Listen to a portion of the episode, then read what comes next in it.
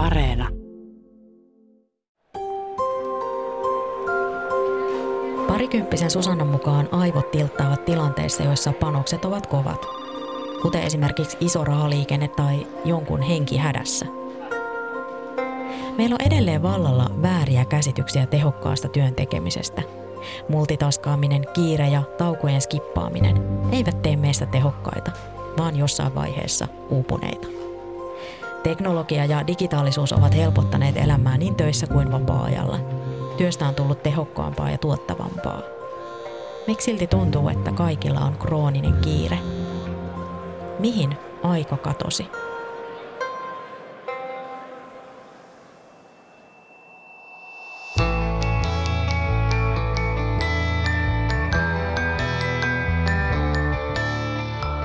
Mä olen Satu Kivelä. Kuuntelet havaintoja ihmisestä ohjelmaa, jossa selvitän ihmisyyden mysteerejä. Siis sitä kaikkea, mikä meidän ihmisten käytökseen vaikuttaa. Kiva, että oot mukana. Ystävä suositteli mulle Syitä pysytellä hengissä kirjaa. Sen on kirjoittanut englantilainen kirjailija ja toimittaja Matt Haig. Kirjassa Haig pohtii analyyttisesti masennustaan, siihen johtaneita syitä ja seurauksia. Syitä pysytellä hengissä kirja laajenee myös yhteiskunnan tarkasteluun eikä jää pyörimään kirjoittajan napanöyhtään. Syitä pysytellä hengissä kirjassa Haikki kirjoittaa, että aivot tekevät todella paljon kaikkea. Emme vieläkään oikein ymmärrä miten ja miksi. Aivot, kuten moni muukin aine, koostuu atomeista, jotka saivat alkunsa tähdissä miljoonia vuosia sitten. Haik pohtii, että meillä on taipumus pitää aivoja ja kehoja jotenkin erillisinä – Historia alkuhämärissä sydäntä pidettiin kehomme keskuksena ja vähintään yhtä tärkeänä kuin mieltä. Nykyään jaamme itsemme eri lohkoihin, keho, aivot, mieli ja niin edelleen. Elämme symbioosissa älypuhelimien, tietokoneiden ja niissä olevien järjestelmien ja sovellusten kanssa. Ei ole mikään ihme, että me sanoitamme kokemuksiamme yhä enemmän koneisiin liittyvän kielen kautta. Se on jännä, miten ihminen käyttää tämmöisiä tietokonemetaforia puhuessaan puhuessaan omasta mielestään. Että saatetaan helposti just sanoa, että kaista on loppu, tai sitten me saatetaan sanoa, että muisti on täynnä. Ja näähän ei tavallaan niin kuin päde ollenkaan ihmisen ajatteluun, tai ihmisen aivot ei toimi sillä tavalla kuin kone toimii. Et siinä kun tuntuu, että kaista loppuu, niin kysymys ei suinkaan ole siitä, etteikö aivot enää pystyisi käsittelemään tietoa, vaan kysymys on siitä keskittymisen tavasta, että millä tavalla me kyetään sillä hetkellä sitä tarkkaavaisuuttamme suuntaamaan. Näin kertoo aivotutkija Minna Huotilainen. Hän on toiminut vuodesta 2018 Helsingin yliopiston kasvatustieteen professorina. Huotilainen on kirjoittanut lukuisia aivotutkimuksia popularisoivia kirjoja liittyen työelämään, oppimiseen, keskittymiseen ja taukojen merkitykseen. Pyysin ihmisiä kertomaan kokemuksistaan tätä jaksoa varten. Kysyin, millaiset asiat koet aivoergonomian kannalta kuormittaviksi tai palauttaviksi. Mitkä seikat vaikuttaa sun keskittymiskykyyn? Millaisista merkeistä voit huomata, että hei, nyt aivot ovat ylikuormittuneet. Kiitos kaikille tarinansa jakaneille. Ivertti tekee asiantuntijatyötä. Sellainen on kuormittavaa, mikäli ei ole mahdollisuutta keskittyä syvällisesti jonkin asian tekemiseen kunnolla. Se on tietysti oma introvertti työtapani. Yllättävän palauttavaksi koen sen, että oman osuuteni tehtyäni voin keskustella siitä muiden kanssa – saada palautetta ja kehittää sitä edelleen. Aivoergonomia, kuten muukin ergonomia, on jäänyt aika lailla omaksi huoleksi. Asiantuntijatyössä ja etänä työskennellessäni olen kuitenkin voinut esimerkiksi levätä tarvittaessa, enkä tunne siitä edes huonoa omaa tuntoa. Koko ajan ei voi painaa täysillä. Toivoisin, että siitä keskusteltaisiin enemmän. Nimimerkki Ivertti on oikeassa siinä, ettei jatkuvasti voi pahtaa täysillä. Nykyään harvassa ovat työt, joiden rasitus on vaan fyysistä. Useissa töissä yhdistyy sekä fyysinen että henkinen kuormitus. Tietotyössä kuormitus ei välttämättä näy samalla tavalla kuin lapion varressa heiluessa. Kuormituksen huomioiminen on tärkeää kaikissa duuneissa. Fyysisen ergonomian lisäksi yhä enemmän mietitään aivoergonomiaa, siis sitä, miten työtä voi tehdä niin, että se on sujuvaa eikä niin kuormittavaa. Matt Haikin mukaan kaukaisista tähdistä tiedetään enemmän kuin aivoista, vaikka juuri aivojen ansiosta kykenemme ajattelemaan koko maailman kaikkeutta. aivoillahan on valtava tiedon käsittelykaista ja ne käsittelee koko ajan semmoista tietoa, mistä oikeastaan me ei edes tulla koskaan tietoiseksi. Eli aistien kautta tulee valtava määrä tietoa, jota käsitellään meidän oman tietoisuuden ulkopuolella. Ja, ja paljon sitä tarvitaan semmoisiin automaattisiin toimintoihin, niin kuin nyt vaikka tasapainon ylläpitäminen seistessä tai jotain vastaavaa. Ne on asioita, mitä me ei ollenkaan mietitä, mutta niihin sitä, sitä kaistaa kyllä riittää ja riittäisi kyllä niin kuin aika monenlaisenkin tiedon käsittely myöskin siellä tietoisella puolella, mutta se pitää pystyä suuntaamaan se tarkkaavaisuus. Ja jos me sitten ollaan siinä, siinä muodissa, että meidän mielessä pyörii vaan kaikenlaisia hoitamattomia asioita, niin silloin se ei kyllä sitten enää ole mahdollista se tarkkaavaisuuden siirtäminen. Niin, onko tässä myös kyse, että jos on liian monta asiaa niin kuin ikään kuin samanaikaisesti, niin kuin, että periaatteessa kaikki, niin kuin, että ne voi laittaa johonkin prioriteettijärjestykseen aina yleensä toki, mutta tota, että se, että asioita on vaan yksinkertaisesti liikaa sillä hetkellä, niin se tavallaan on sitten se, että meillä voisi olla sitä, sitä niin kuin, äh, lainausmerkeissä kaistaa, mutta se, että, että meillä on sitten vaan niin, niin paljon, että se tavallaan se on jo liikaa. Joo, kyllä. Siinä on just kysymys siitä, että me ollaan jätetty niin monta asiaa kesken. Meillä on meneillään niin monta juttua. Ja tota, kesken jääneet asiat jää kuormittamaan meidän kognitiivista kapasiteettia. Eli, eli tota, silloin kun meillä jää tehtäviä kesken, niin meillä jää ikään kuin semmoinen pieni merkkilippu ylös sinne aivoihin, että niin, että tämäkin asia on vielä hoitamatta. Ja sitten täytyy ehkä vähän sille realistisesti yrittää miettiä, että kuinka kohan monta niitä merkkilippuja siellä on ja kuinka monta niitä voi olla, jotta me pystytään sitten tähän tällä hetkellä tärkeäseen asiaan keskittymään. Että tämähän on jo kohta sata vuotta tunnettu kognitiivisen tutkimuksen puolella tämä keskenjääneiden tehtävien aiheuttama kuormitus, ja, ja tota, ei me sitä ainakaan vielä olla osattu ratkaista, eli edelleen me toimitaan sillä tavalla, että me jätetään tärkeitä tehtäviä kesken ja ajatellaan, että tähän täytyy sitten palata jossain vaiheessa. Ja se ei ole kauhean fiksu tapa tehdä työtä. Että se olisi kyllä parempi, että voisi hoitaa niitä asioita alusta loppuun asti. Ja meidän kognitiohan meitä siitä palkitsee, eli aina kun me saadaan joku tehtävä valmiiksi, niin siitä tulee aina hyvä mieli, että, että sitä hyvää mieltä kyllä kannattaa hakea silläkin tavalla.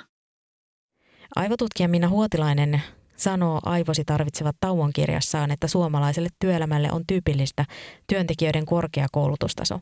Se on maailman mittakaavassa harvinaista – eikä tässä vielä kaikki. Kansainvälisesti verrattuna on niin, että suomalaiset ovat erityisen sitoutuneita työnantajansa ja haluavat oppia uusia taitoja sekä kehittää omaa työtään. Siis työntekijät haluavat tehdä duuninsa hyvin. Mutta mikä estää? Aivotyössä suomalaisia kuormittaa aikapaine, useiden asioiden tekeminen samaan aikaan, eli se multitaskaaminen. Työterveyslaitoksen kyselytutkimuksen mukaan keskeytyksiä, häiriöitä ja multitaskaamista on yli 80 prosentilla vastaajista – Joskus työtilat voi olla tehtävän työn kannalta kuormittavat. Nimimerkki I Love My Brain on lähes aina työskennellyt isossa tilassa, jossa kuuluu taustahälyä. En osannut yhdistää väsymystä ja virheitä siihen, ennen kuin nyt paljon myöhemmin opiskeltuani näitä asioita. Työympäristösuunnittelu on intohimoni, mutta nimikettä ei tunneta kovinkaan hyvin vielä. Tarvetta kuitenkin olisi, erityisesti näin hybridityön aikana – HR- tai työterveysfunktioiden yksipuoliset kyselyt eivät ratkaise ongelmia. Avokonttorit ei välttämättä ole parhaita tiloja keskittymistä vaativalle ajattelutyölle. Ympäristön lisäksi meidän keskittymiskykymme vaikuttaa toki monet muutkin seikat, kuten vaikkapa elämäntilanne. Nimimerkki I Love My Brain kertoo, että keskittymiskyky vaikuttaa se, että onko menossa jotain sellaista, mikä vaatii huomiota koko ajan – kuten pieni lapsi, vanhus, uusi lemmikki, ero ja muutto. Kuvittelemme, että kykenemme tekemään monta asiaa samaan aikaan, eli multitaskaamaan. Eli tuttavallisemmin multipasking. Se tarkoittaa monen asian tekemistä samaan aikaan paskasti. Se ahdistaa monia. Se semmoinen niin kiireen tunne, niin se, se saa aikaan semmoista niin jotenkin tekemisen meininkiä ja pöhinää ja semmoista fiilistä, että nyt täällä tapahtuu asioita ja asiat menee eteenpäin. Mutta sitten kun tutkitaan sellaista niin kuin todella aikaansaavaa, tehokasta tietotyön tekemistä, ihmisiä, jotka on tehnyt poikkeuksellisia keksintöjä tai asiakaspalvelupuolella tutkitaan sellaisia tilanteita, joissa joku asiakas kokee, että nyt tässä oli sellainen myyjä tai sellainen asiakaspalveluhenkilö, joka niin kuin poikkeuksellisella tavalla ymmärsi, että mitä, mitä mä tarvitsen ja mitä mä haluan ja mikä ratkaisu mulle sopii. Nämä on sellaisia tilanteita, joita mä kutsuisin tehokkaaksi. Ja ne ei ole, niissä ei ole kiireen tuntua, vaan ne on semmoisia kiireettömiä hetkiä. Ja, ja tota, se on jotenkin vaikea niin kuin meidän uskoa sitä. Meillä on jotenkin semmoinen käsitys vielä sieltä, lieneekö 80-90-luvun ää, amerikkalaista työelämää, joka on meille rantautunut, että me ajatellaan, että semmoinen niin kuin kiireen tuntu ja paljon sähköposteja, paljon kalenterimerkintöjä, paljon puheluita, että se on niin kuin jotenkin hyvä juttu. Kiire lisää kuormitusta ja virheiden määrä kasvaa. Ja hei, mites nälkä ja väsymys? Verensokerin lasku kuorii aikuisistakin esille sen pienen taaperon, joka heittäytyy kaupan lattialle huutamaan kurkkusuorana, eikä itsekään oikein tiedä, miksi. No okei, toi taisi olla vähän liottelua, mutta siis kiire, nälkä ja väsymys vaikuttavat ajatteluumme. Huotilaisen mukaan silloin teemme päätöksiä niin sanotulla halki, poikki ja pinoon menetelmällä. Siis liukuhihnomaisesti.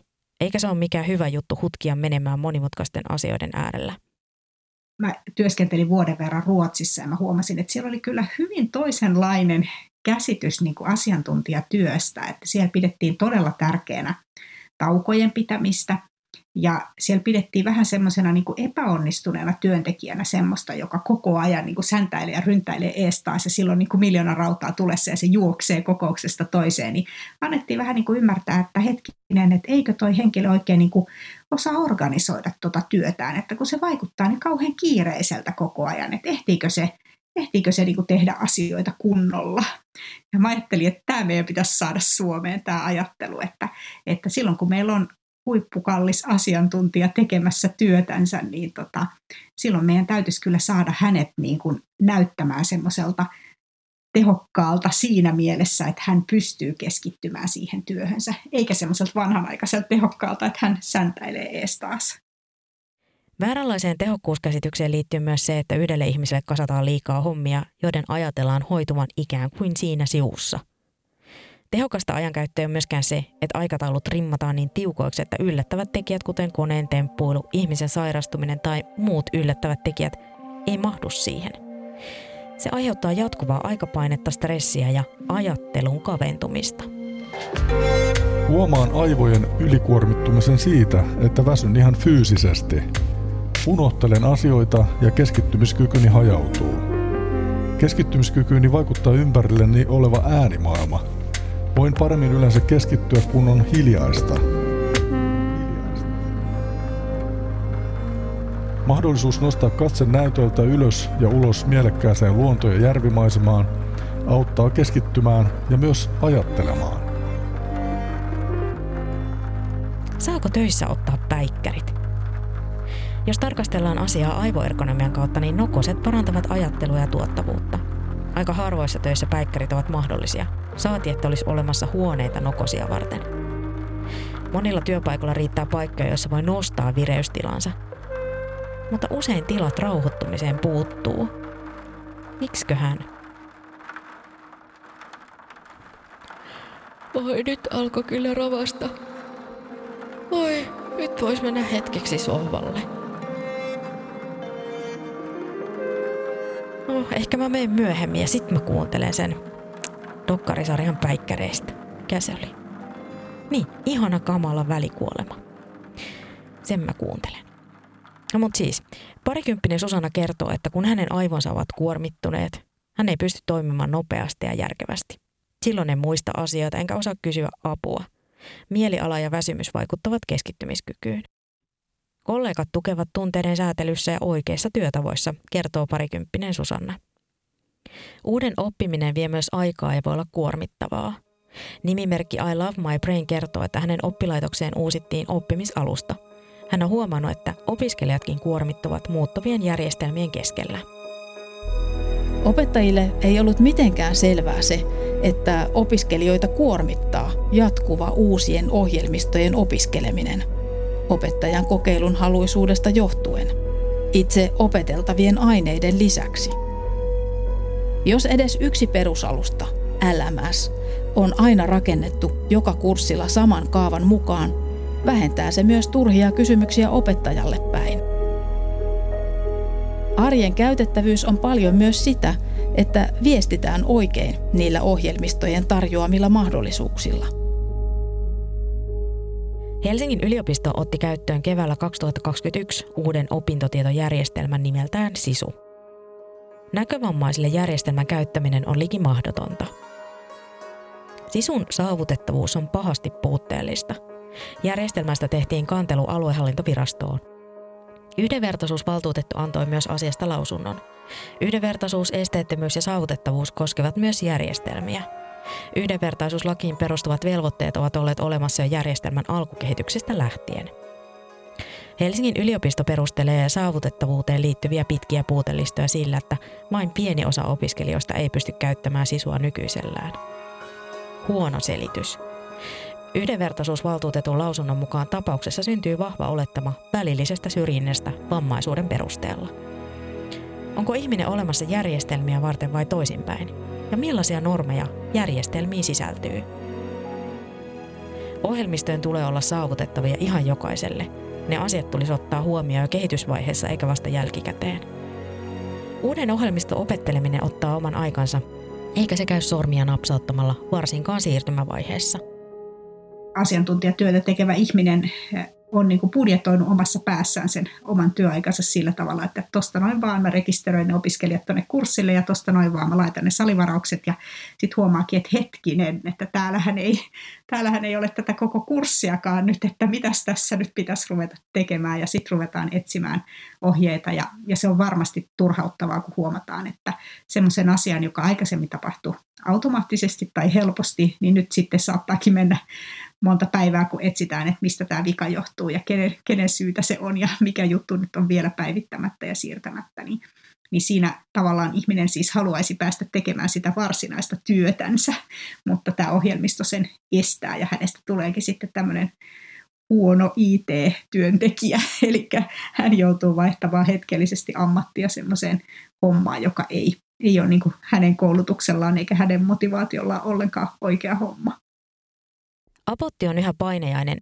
Näin otsikoi reumatologian erikoislääkäri Tony Peets näkökulmakirjoituksensa lääkärilehdessä. Peets kirjoittaa, kuinka apotin puutteista vaietaan.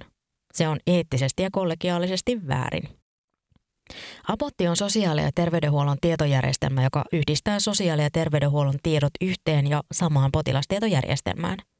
Peets kuvaa, kuinka on käynyt apottikoulutusta pari viikkoa ja sinnitellyt järjestelmän kanssa vuoden. Pets kertoo, kuinka kilpailevan potilastietojärjestelmän uranuksen oppimiseen meni vain muutama päivä. Uranuksen kanssa työnteko sujuu hyvällä mielellä. Apotin kanssa tilanne on toinen. Pets vertaa apottia jättiläiseksi, joka on lääkäri ja potilaan välissä. Aika menee keskittymisessä järjestelmän teknisiin yksityiskohtiin eikä potilaalle. Petsin mukaan apotti vaarantaa potilasturvallisuuden.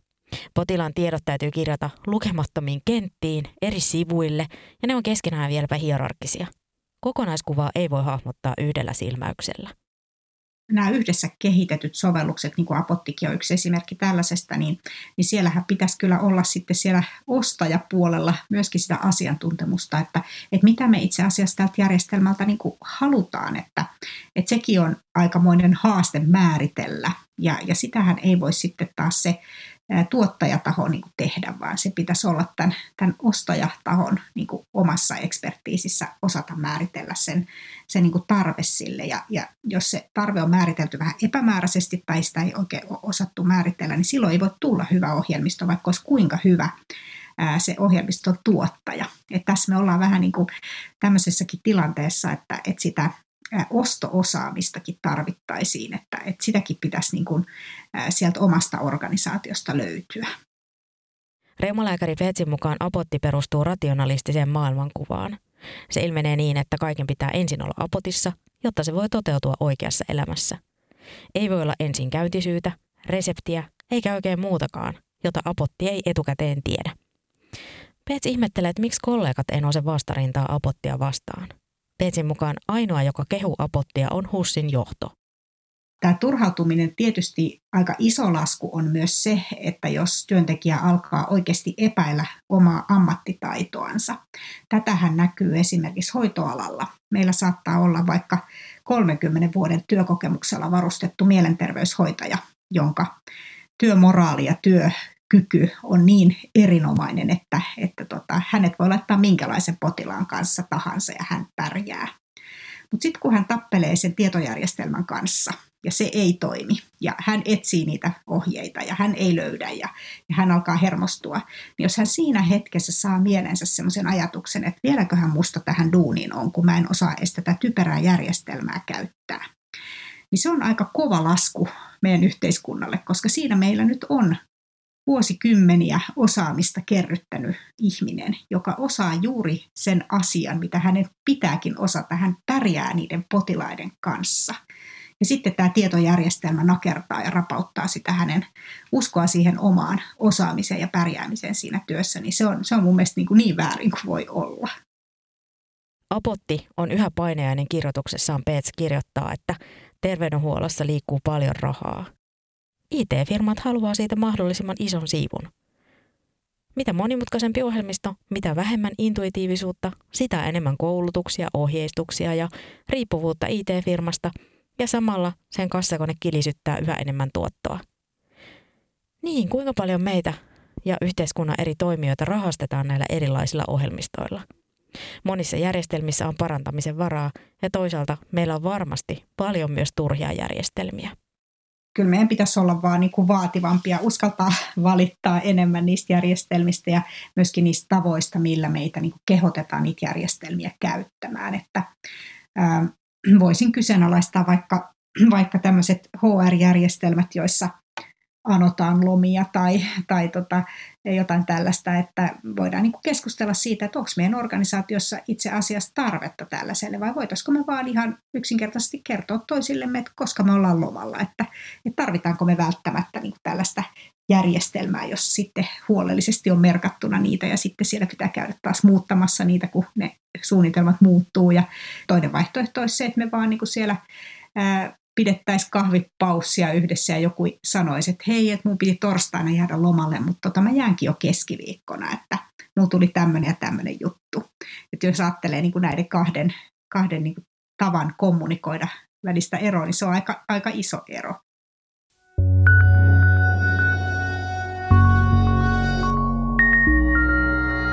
Samat mekanismit, jotka voimistavat ja ylläpitävät sosiaalista eriarvoisuutta, vaikuttavat myös digisyrjäytymiseen. Luin tästä digiin.fi nettisivuilta. Digitalisaation tutkija Ellen Helsperin mukaan haavoittuvassa asemassa olevat ihmiset, joilla on hyvät digitaidot, osallistuvat yhteiskuntaan aktiivisemmin verkossa kuin muut heikommassa asemassa olevat. Oikeastaan pitäisi puhua digitaalisesta syrjäyttämisestä. Se ei ole yksilön syy, jos hänellä ei ole varaa hankkia laitteita tai osaamista käyttää niitä – ja samalla yhteiskunta tekee massiivista digiloikkaansa. Mitä se tekee digitalisoituvalle yhteiskunnalle ja demokratialle? Nimimerkki I Love My Brain kertoo, että häntä kuormittaa huonosti suunnitellut ohjelmistot. Useat viranomaisten sivut on suunniteltu edelleen erittäin heikosti eri asiakasryhmät huomioiden. Esimerkiksi kaikki työnhakuun liittyvät ohjelmistot on kehitetty siten, että asiakkaaksi ajatellaan rekrytoija, työnantaja, mutta ei lainkaan työnhakijaa. No se riippuu vähän järjestelmästä, että jos me ajatellaan vaikka viihdettä, niin tota, viihteen käyttäjähän on, on vapaaehtoisesti sen viihteen äärellä ja jos se järjestelmä on huono, niin tota, ei sitä huvita sitä käyttää. Eli siellä puolella ihminen huomioidaan todella hyvin, jos sä mietit jotain vaikka Spotifyta tai Netflixiä tai Yle Areenaa, niin sä huomaat, että ei, ei, Joo, ei tarvi mitään käyttöohjeita ja se ikään kuin arvaa, mitä sä oot tekemässä. Että okei, kun sä katsoit tota sarjaa viimeksi, niin nyt se on varmaan kiinnostaisi tämmöiset jutut ja sulla jäi tää tähän kohtaan, että haluatko tästä jatkaa eteenpäin. Eli kyllä siellä ihminen on huomioitu silloin, kun halutaan se ihminen saada sitä, sitä ohjelmaa sinne käyttämään. Osalla ihmisistä on ilmennyt jonkinlaista digiähkyä. Japanilainen järjestelyasiantuntija Marie Kondo julkaisi vuonna 2016 kirjan, jonka avulla voi taltuttaa tavarakaauksen kotonaan. Moni konmarittaa nyt älypuhelintaan. Kysymys on ehkä just vähän tämmöisestä niin kuin siivoamisesta ja, ja ehkä vähän myöskin tämmöisestä tietynlaisesta oman arvon tunnosta, että annanko mä luvan ihan mille tahansa sovellukselle, ihan mille tahansa ohjelmalle, koska tahansa keskeyttää mut ja koska tahansa ää, niin kuin tehdä mun elämästäni taas vähän semmoista viipaleisempaa, jossa on taas niin kuin lisää pieniä yksityiskohtaisia tiedonmurusia ja, ja viestejä ja yhteydenottoja sieltä sun täältä. tuntuu, kun aivot ovat ylikuormittuneet. Päässä suhisee. On vaikea koostaa selkeitä lauseita monimutkaisista asioista. Sanat eivät löydy. Sanat eivät löydy, varsinkaan jos puhuu muuta kieltä kuin suomea. Päätä särkee. Lukeminen takkua ja samaa riviä joutuu kertaamaan riviä joutuu kert- tai ei sisäistä luettua. Ennen burnouttia aivot tuntuivat kerran todellakin kuumilta ja jouduin ottamaan totaalisen aikalisän töissä, koska olin vaatinut niiltä tolkuttomia suorituksia liian monta vuotta. Ylikuormitus vaikuttaa myös siihen, että vapaa-ajan lempiharrastus, akvarellien maalaaminen, ei ota sujuakseen. Luovuus tarvitsee tyhjää tilaa.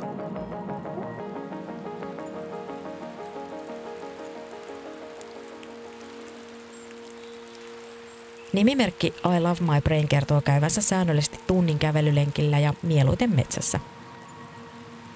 Se puuttaa aivon ja mieli lepää.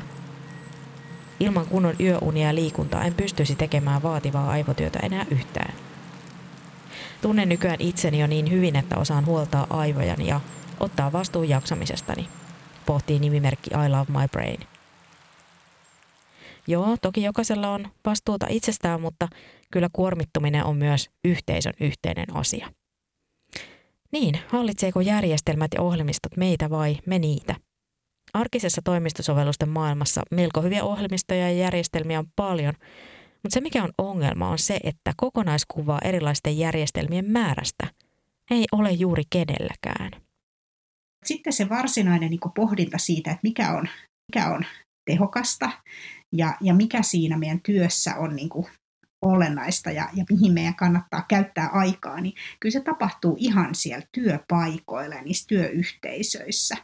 Ja se on niin kuin semmoista mun mielestä todella tärkeää keskustelua, että mä aina riemuitsen siitä, kun jossain tajutaan, että tämmöistä raporttia ei tarvitakaan tai, tai tota, tämmöistä tietoa ei halutakaan kerätä me ei haluta meidän työntekijöitä laittaa näpyttelemään tämmöisiä tietoja tänne järjestelmään, että kysytään mieluummin heiltä ihan suullisesti, että, että hei miten menee tai, tai jotain vastaavaa. Eli vaikkapa työajan seuranta voisi olla yksi tämmöinen esimerkki, että kuinka tarkkaa työajan seurantaa me tarvitaan. Voisiko meille riittää semmoinen niin pistemäinen työajan seuranta, että työntekijät seuraisi työaikaansa silloin, kun he kokee, että sitä olisi hyvä seurata tai seuraa sitä esimerkiksi vaikkapa viikon vuodessa. Ja muun aikana luotetaan siihen, että työntekijät varmaankin on suunnilleen sopivan verran töissä niin kuin aina ennenkin oltiin. Eli tota, uskalletaanko me niin kuin tavallaan jättäytyä pois jostain tietystä tiedonkeruusta, joka on kuormittavaa ja jonka hyöty sitten ei kuitenkaan ole niin suuri. Et tällaisia tällaisia tota, tulevaisuuden skenaarioita semmoisesta vähemmän tietoa keräävästä, vähemmän järjestelmiin niin kytkeytyneestä työstä, niin tässä haaveilen. Jos käytämme vähemmän aikaa turhanpäiväisten tietojen näpyttelemiseen eri järjestelmiin, saatamme saada aikaa ajatella. Matt Hai kirjoittaa syitä pysytellä hengissä kirjassaan runollisesti, että jokainen ihmisruumis on maailmankaikkeus. Tiede on osoittanut, että niin sinä kuin minäkin koostumme noin sadasta biljoonasta solusta – Jokaisessa solussa on sama määrä atomeja. Yksistään aivoissa on jo noin 100 miljardia aivosolua. Haikin mukaan olemme yhtä valtavia ja monimutkaisia kuin itse maailmankaikkeus. Milloin oot viimeksi katsellut kiireettömänä tummaa taivaan katta, jossa kirkkaat tähdet loistavat, ja ehkä ehtinyt ajatella maailmankaikkeutta? Mä olen Satu Kivelä. Kiitos, että kuuntelit mitä ajatuksia ohjelma herätti. Lähetä palautetta havaintoja.ihmisestä at yle.fi. Moikka!